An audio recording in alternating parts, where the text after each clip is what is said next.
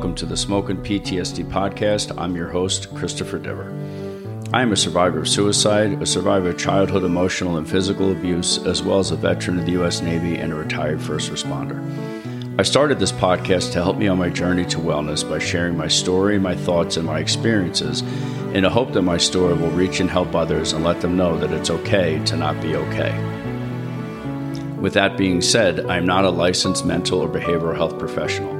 I'm just a guy who's been through some stuff and has experienced a trauma survival.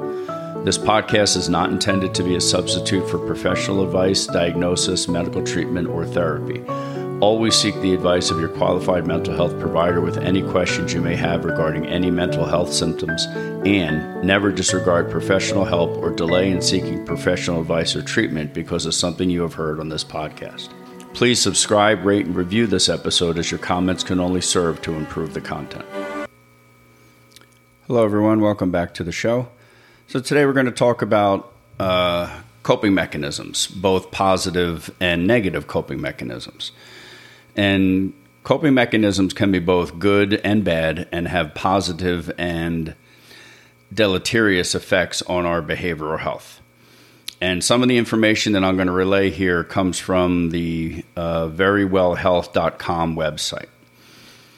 So coping mechanisms are strategies that people use to deal with stress and uncomfortable thoughts, feelings, and emotions that we have on a daily basis. And whether we realize it or not, we're using these coping mechanisms regularly.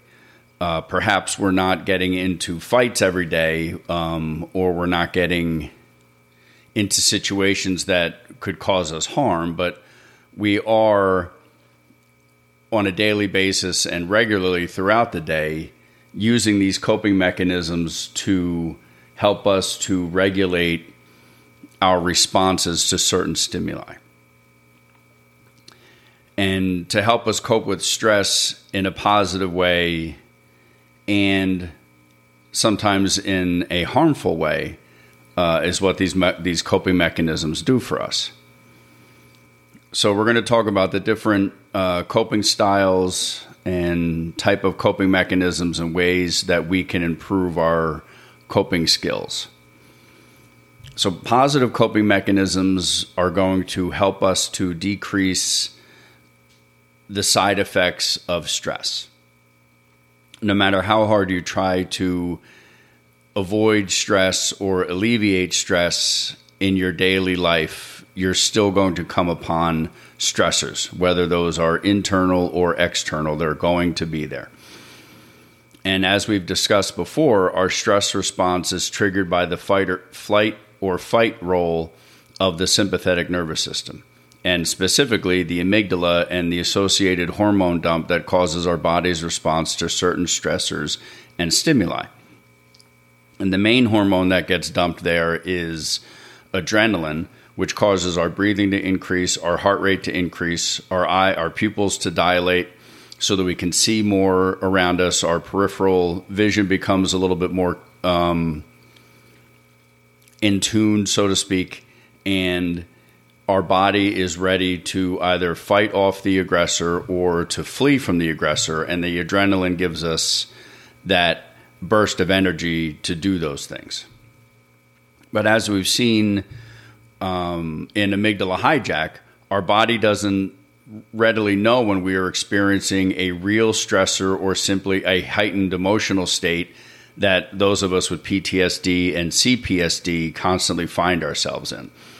So we are constantly dumping those hormones and those neurotransmitters, and we are in a constant heightened state of affairs, which that is going to increase our need and want to react to these stressors, no matter how benign they may be. So our coping mechanisms are classified as active or avoidant. Active coping means that you recognize the source of your stress and you're taking steps to change the situation or the way you respond to it, like going to therapy, doing TMS, or stopping your external stress relievers like drugs and alcohol. Avoidant coping occurs when you ignore the problem or an issue that is causing you stress And as we've discussed, avoiding the internal stressors and problems leads us to mask them using drugs, alcohol, sex, and other problematic behaviors that we are going to use to try and dull that pain. These examples are called maladaptive coping mechanisms and serve no positive purpose in our behavioral health and wellness journey. Maladaptive coping mechanisms are negative ways of dealing with our stress, and they commonly occur in people who have experienced childhood trauma or abuse, or those of us that have experienced as well traumatic experiences in military, first responders, or just having witnessed traumatic events. And though these behaviors might temporarily distract you from the stress, they can eventually lead to physical and emotional harm. And a couple of examples that this website shows were drinking excessive amounts of alcohol, using and abusing drugs, anger outbursts and road rage, or just being in a heightened state of rage all the time and just looking for that one trigger that's going to set us off. And I've known some people that were always in that heightened state, and they always went out and actively looked for that trigger, because being violent with another person was the only way that they could properly relieve their stress. It goes on to say that denying or ignoring the problem, self-harm, binge eating, and negative thoughts, which negative thoughts are going to come, and they do come. However, it's how we respond and react to those negative thoughts that are going to be the difference between the positive or the maladaptive coping mechanisms. Examples of adaptive coping mechanisms, which are the mechanisms that are going to empower us to change a stressful situation or to adjust our emotional response to the stress, or even just to allow us to sit in a quiet room and relax, not always be in that heightened state or that ready to fight or ready to fly, run away from the issues state of emotion that we can constantly find ourselves in. But this list includes deep breathing, meditation, exercise certainly helps, journaling helps, and having positive thoughts, which obviously easier said than done. I know in my situation, the negative thoughts always seem to overpower and outweigh the positive thoughts, but I do stress upon myself to have positive thoughts about myself throughout the day. Reading a book, and this says aromatherapy, which I've not tried that, but that's what's on this list here. And reading a book, journaling, meditation, those are all forms of mindfulness that we talked about a couple episodes ago. So all of these coping mechanisms all tie in with one another in helping us to not only to understand what is happening inside of our minds, but also ways that we can learn and research and train our minds to not adversely react to these stressors when they happen to come our way. So how do we improve coping skills? Improving our coping skills, it takes a lot of time, effort, and energy. The positive aspect of that is that we are going to have a better way of dealing and understanding the stressors that we encounter and how we handle those. The negative aspect of that, the same side of that flipping coin, is that we may not want to deal with these stressors because it's hard. The work that we have to do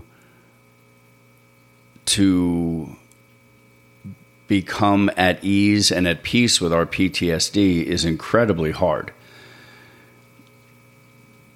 We have to identify that we have a problem. And sometimes that's the hardest part. That's what I've learned from doing some research about alcoholism, is that the hardest part is identifying, not only in yourself, but saying it out loud to others that, hey, I have a problem, because that just, it brings in the stigma of shame and vulnerability, and you're going to be perhaps even ridiculed by your friends who you always go out drinking with.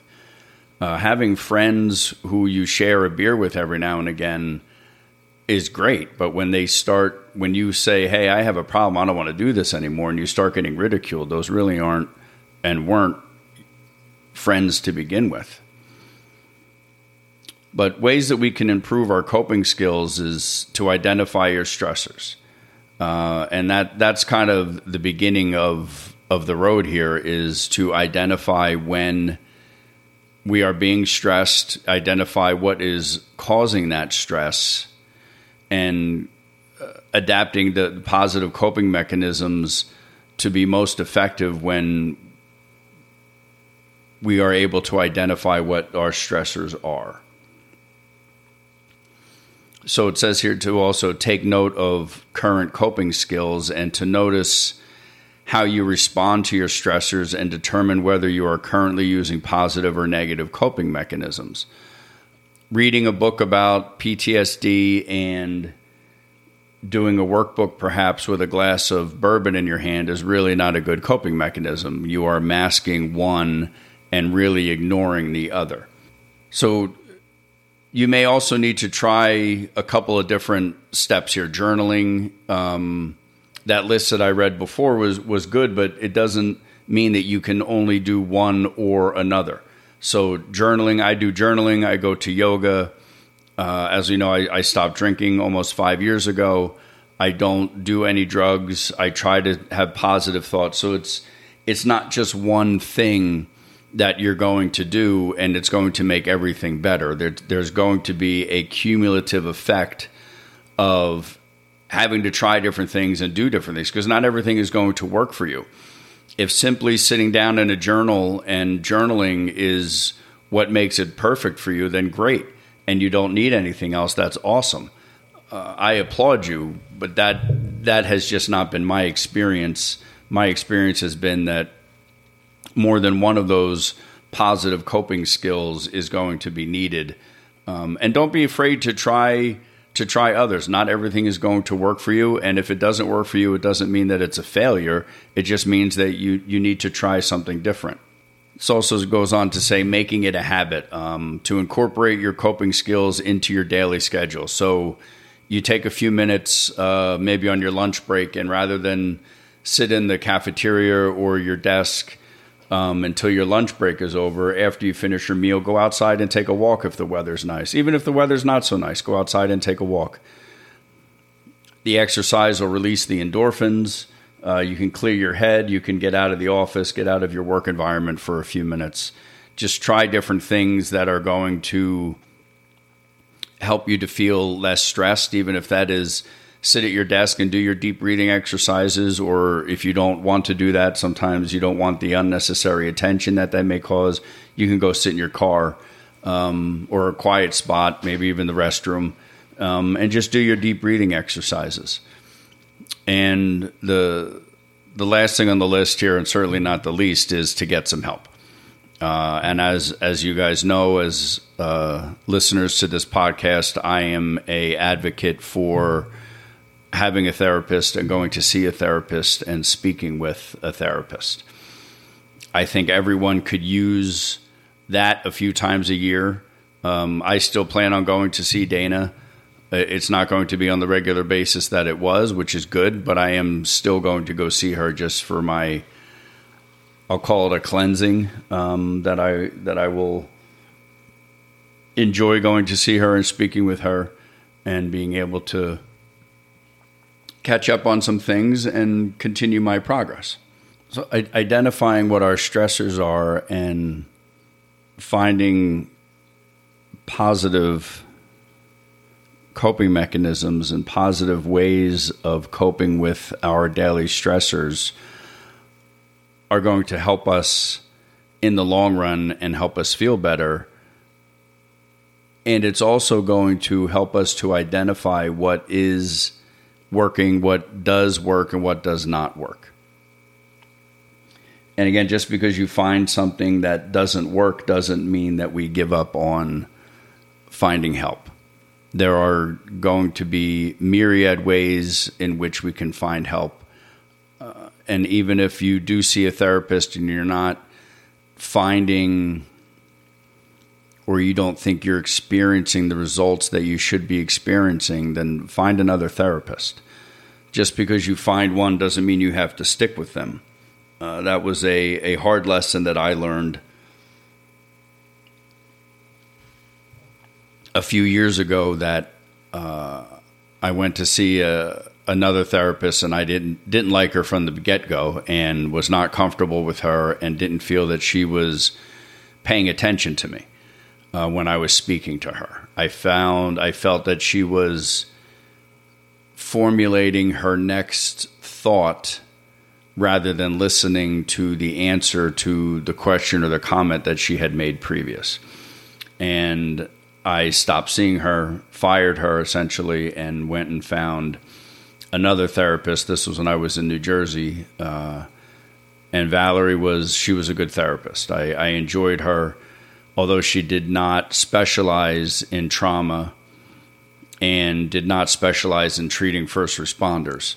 So that was the one negative that I had, was the first few meetings that I had with Valerie, I had to explain to her what it was I did, what it was I saw, not every day, but the things that I have seen and the things that I've witnessed. So it took a while to get through that hurdle. But once we got through that and she had an understanding of who I was, we were able to move forward with a treatment plan, which was one of the reasons why when I came out to Arizona, I specifically searched for a therapist that specialized in trauma and was a first responder or veteran.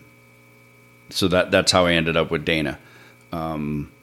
So make sure when you're searching for your therapist that they are skilled and trained to talk about the things and treat the things that you're there to talk about and want to get healing with. Every therapist goes to school. Every therapist is trained. Every therapist reads the books and has degrees, but they're not all trained to deal with some of the stuff that veterans and first responders deal with on a daily basis. And that goes a long way to shortening the length of time, in my opinion, that your healing process is going to take, and you have a better chance of moving forward at a positive rate if you have a therapist that understands what you go through and knows how to help you go down that path of wellness together. Thank you for spending a few minutes with me today. Please rate, subscribe, and review, as your comments can only serve to improve this podcast. If you or someone you know are struggling with thoughts of suicide, please call or text the National Suicide Prevention Hotline at 988. Veterans can also call 988 and press 1 or text 838-255. You can reach me on Twitter at SmokinPTSD, on Instagram at Smokin_PTSD, or email me at the SmokinPTSDpodcast@gmail.com. And please remember, everyone you meet is struggling with something you know nothing about, so please, let's be kind to one another.